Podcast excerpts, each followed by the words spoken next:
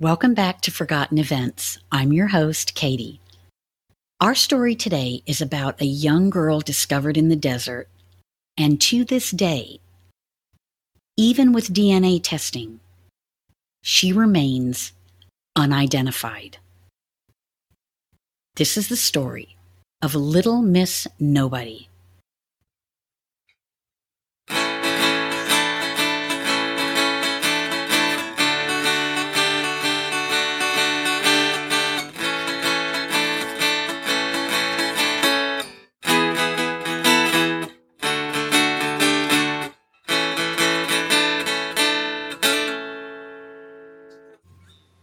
Little Miss Nobody is the name given to a young girl whose body was found in Congress, Arizona on July 31st in 1960. It appeared that she had been killed within two weeks of being discovered. It's always been considered a homicide. However, the advanced decomposition of her body resulted in not being able to tell how she died. To this day, her identity remains unidentified. No family, friends ever came forward to claim her. In 2018, a facial reconstruction was released to the public, but no one claimed her. Her partially buried body was found in Sandwash Creek bed on Old Alamo Road. She was discovered by a Las Vegas school teacher named Russell Allen. He had been searching for rocks to decorate his garden. And personally, I cannot imagine that feeling of finding a buried body, but especially that of a child and being discovered by a school teacher. It was observed at the scene that the individual or individuals responsible for her burial had possibly made two separate attempts to dig an alternate grave. And I think the investigators determined this after finding another area, maybe two, where they tried to dig a hole. The girl's body was dressed in white shorts and a checkered blouse with a distinctive chain pattern, along with a pair of adult rubber thong sandals that had been cut to fit the child's feet and then fastened with leather straps. The child's toes and fingernails had been painted a bright red color. The forensic pathologist who performed the autopsy determined that the body was that of a white girl, most likely between the ages of five and seven years old. She was three feet six inches to four feet five inches in height, and most likely weighing 50 to 60 pounds at the time of her death.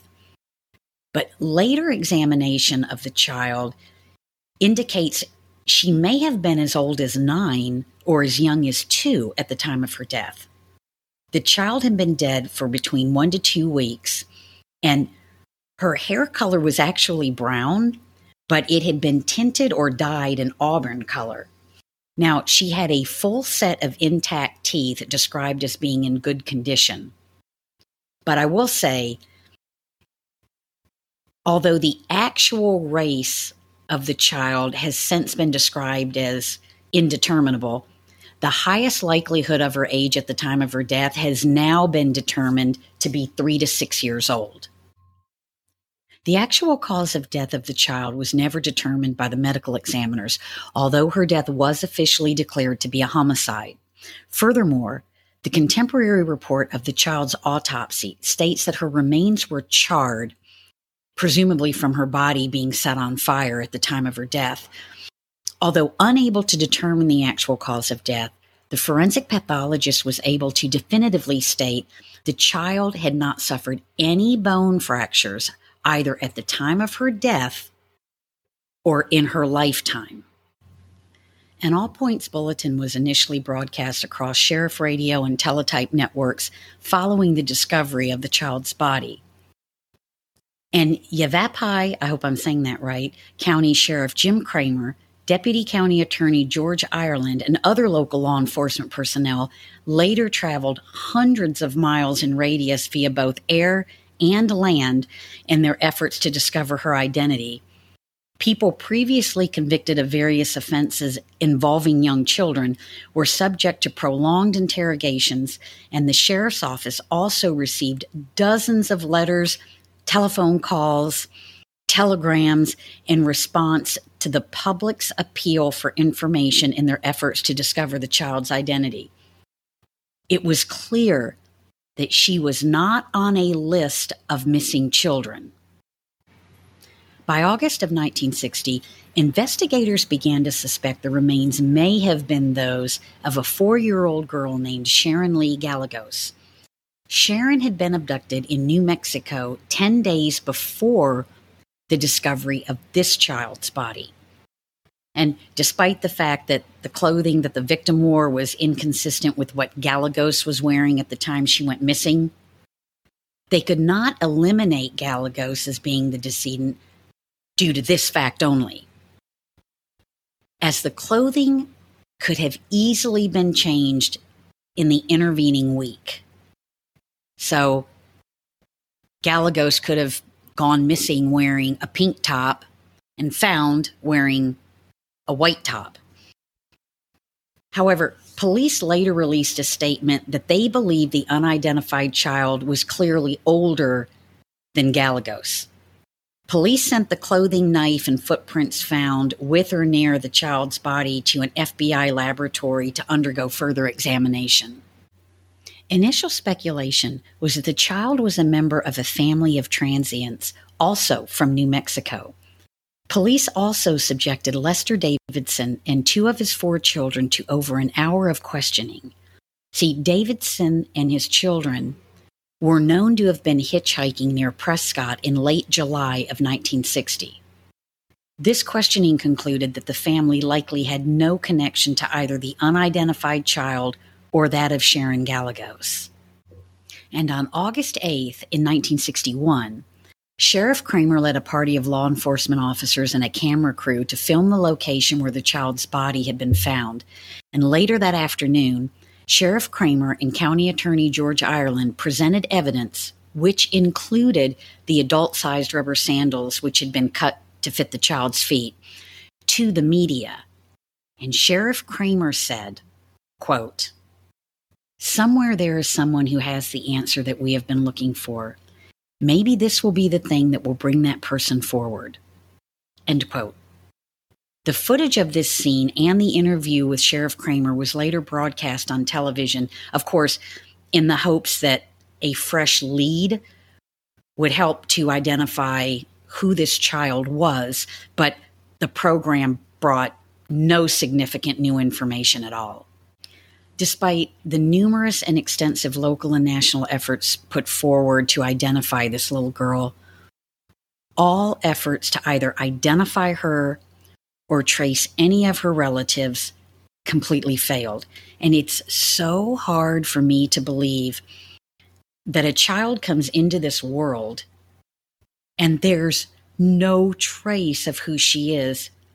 Even today, with our technology, she cannot be identified.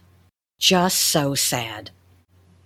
I guess the good news in this is that there was a funeral and the funeral of this unidentified child was on August 10th in 1960. She was laid to rest in Mountain View Cemetery with funds raised to provide a dignified burial.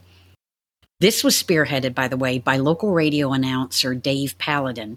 In interviews, Paladin stated his primary motivation was that he found the thought of a little girl buried in Boot Hill just insufferable, insisting that the child receive a decent Christian burial. Prior to her funeral, the child had become known within and around the county as Little Miss Nobody. The funeral service was conducted at the Congregational Church in Prescott, Arizona, and was officiated by Dr. Charles Franklin Parker.